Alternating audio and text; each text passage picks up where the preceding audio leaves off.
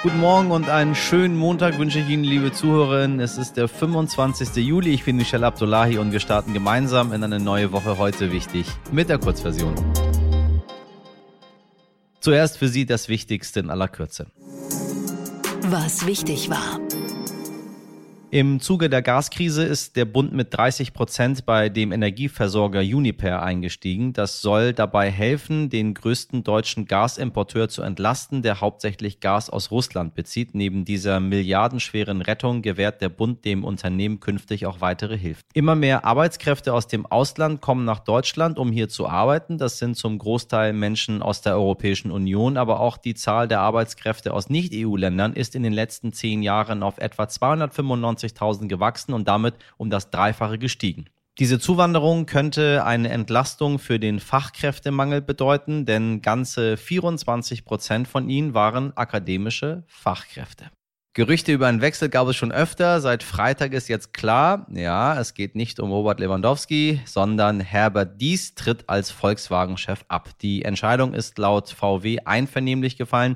Dies wird aber wohl weiter als Berater für das Unternehmen tätig sein und damit auch sein Gehalt weiterbekommen. Das dürfte, wie in Manager-in-Kreisen ja üblich, ganz schön üppig bleiben. Alleine 2021 hat er inklusive Rentenbeiträge mehr als 10 Millionen Euro verdient übergeben wird er seinen Posten ab dem 1. September an den Porsche-Chef Oliver Blume.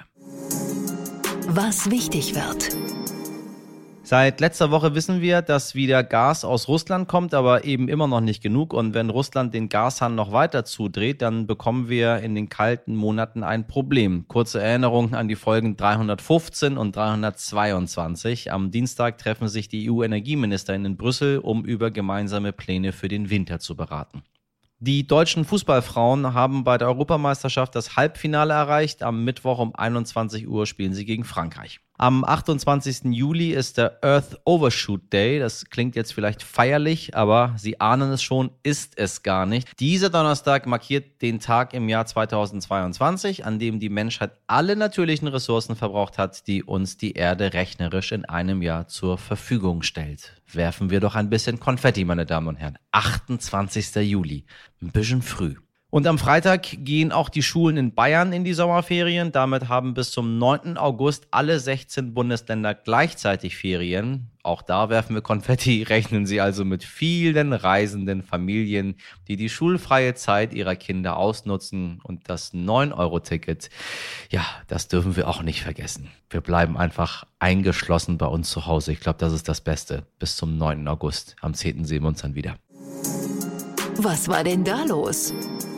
Wirtschaft und Politik stehen in engem Kontakt. Das ist erstmal keine Überraschung. Ein Austausch ist ja auch wichtig. Meistens bleiben die Details dieser Gespräche unter Verschluss, aber eben nicht immer. Diesen Namen haben Sie, liebe ZuhörerInnen, gerade schon mal gehört. Der Porsche-Chef Oliver Blume, der ab September bei VW auf Herbert Dies folgt, hat nämlich ein bisschen aus dem Nähkästchen geplaudert. Er hat dummerweise damit angegeben, dass er einen ganz wunderbaren Draht zu FDP-Chef Christian Lindner hat, der ja auch gleichzeitig gleichzeitig Bundesfinanzminister ist. Auslöser war ein Bericht des ZDF-Satire-Magazins Die Anstalt. Der kam überhaupt nicht gut an, weil sich nun natürlich die Frage gestellt wird, hatte der Manager Einfluss auf die Entscheidung der Ampelkoalition? Dabei geht es vor allem um das Verbot für Verbrennerautos ab 2035. Das hatte Lindner ja zunächst abgelehnt, bis es dann doch beschlossen wurde, mit einer Ausnahme für Autos, die mit sogenannten E-Fuels betrieben werden und oder oder E-Fuels, wie Sie möchten. Ich habe es jetzt mal, damit wir nicht jetzt Englisch und Deutsch durcheinander bringen. Also E-Fuels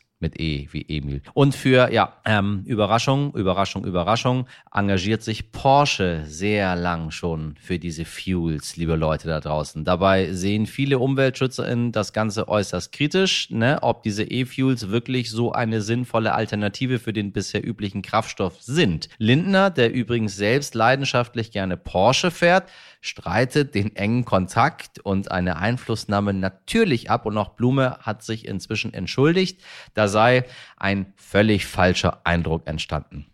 Ähm, ich würde mal sagen, liebe Redaktion, wir bleiben da mal dran und dann gucken wir mal, wie diese Geschichte so ausgeht, liebe HörerInnen. Garantiert erinnern Sie sich noch daran, liebe HörerInnen, vor fast einem Jahr haben die Taliban Afghanistan übernommen. Wir haben viel darüber berichtet. Die US- und NATO-Truppen waren gerade dabei, sich aus dem Land zurückzuziehen. Dann haben die Taliban die afghanische Armee einfach überrannt, kann man schon fast sagen. Besonders die Bilder von fliehenden Menschen, die sich an eines der letzten rettenden Flugzeuge geklammert haben, haben sich in mein Gedächtnis eingebrannt. Mein heutiger Gast sagt, für die Opfer ist es dasselbe, ob man in Afghanistan oder der Ukraine ist. Sie hat Krisen wie diese über 40 Jahre lang begleitet. Wir sprechen von der RTL-Auslandskorrespondentin und langjährigen Kriegsreporterin Antonia Rados. Sie hat in unserem Gespräch auch einen schlauen Spruch aus dem Nahen Osten zitiert. Erfahrene Propheten warten die Ereignisse lieber ab. Daran hat sie sich ihr Leben lang gehalten. Wie haben sich Krisen und die Berichterstattung darüber in dieser langen Zeit verändert? Das weiß kaum jemand besser als die wunderbare Antonia Rados. Ein seltenes Interview mit einer großartigen Dame. Frau Rados, ich grüße Sie ganz herzlich.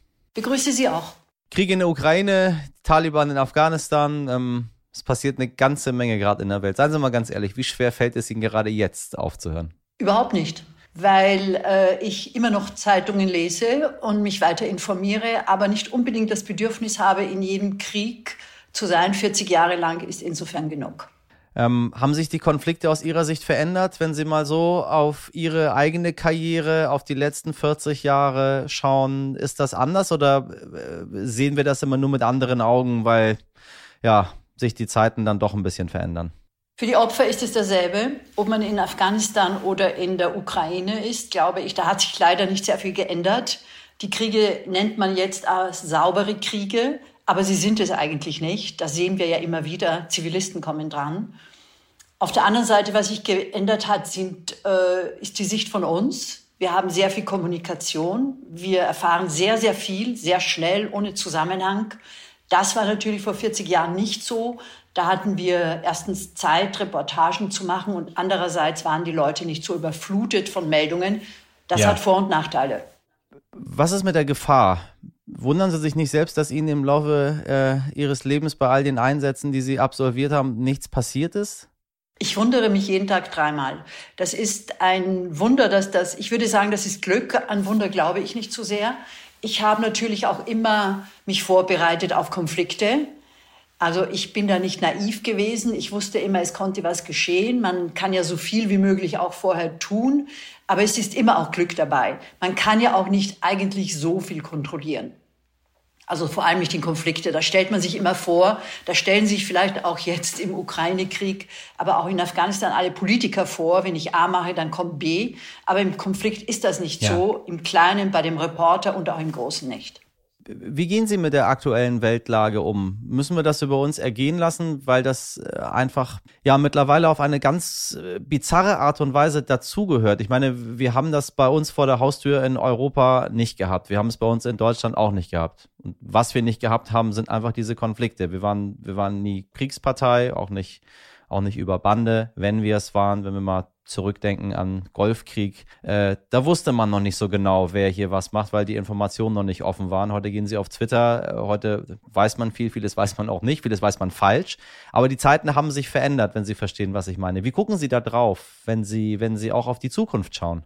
Ja, ich glaube, aus Ihren Worten spricht eine große Nostalgie. Das ist immer auch ein bisschen verklärend und verklärend. Wir hatten natürlich immer Konflikte und die hatten uns natürlich immer in der einen oder anderen Form betroffen, weil wir immer diese Information äh, in den letzten Jahrzehnten jedenfalls bekommen haben. Erinnern Sie sich eben an 9-11, äh, die Anschläge in Amerika, ganz Europa oder der Westen war davon betroffen, äh, ganz Europa und auch also die NATO und Deutschland hat dann in Afghanistan mitgemacht. Ich glaube nur, dass äh, sich da nicht sehr viel geändert hat. Ich glaube, äh, vielleicht sind die Kriege etwas in unserem Gefühl anders geworden. Warum? Weil sich eigentlich niemand mehr an Regeln hält. Und ja. ich glaube, das betrifft Facebook und das betrifft Wladimir Putin, das betrifft aber auch die Amerikaner, die im Irak 2003 einmarschiert sind. Das heißt, wir haben den Eindruck, da gibt es zwar Regeln, aber es hält sich niemand daran. Und das verunsichert natürlich sehr. Heldin des Tages.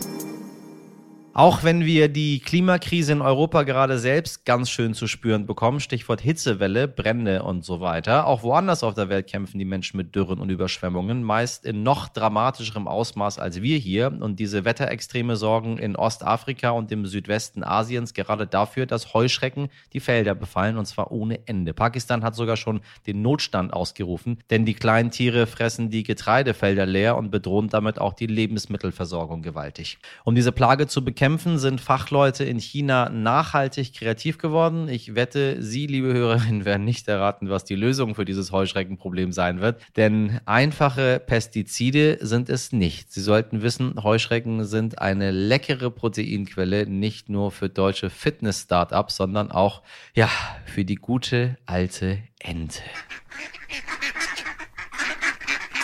Enten lieben Heuschrecken und können bis zu 200 von ihnen am Tag verspeisen. Gut, eine Ente pro Getreidefeld bringt jetzt wahrscheinlich trotzdem nicht so viel, aber genau deshalb will China 100.000 Enten nach Pakistan zum Festmahl schicken. Na dann, wohl bekommt's. Fragt man sich allerdings, was dann danach mit den 100.000 Enten passiert, die sich die Bäuche vollgeschlagen haben, ne? Oder reisen die dann zum nächsten Einsatzort? Oder wie hat sich China das vorgestellt? Naja, und falls Sie jetzt Hunger auf Heuschrecken bekommen, ich habe die schon mal gegessen und ich sag Ihnen, das ist nix. Also wirklich, da können Sie einfach irgendwas in den Backofen stellen, so lange zu Tode rösten, bis gar nichts mehr übrig bleibt. Dann beißen Sie dort rein und haben Sie quasi eine Heuschrecke gegessen. Aber naja, vielleicht ist es das Essen der Zukunft. In der Zukunft möchte ich aber nicht leben.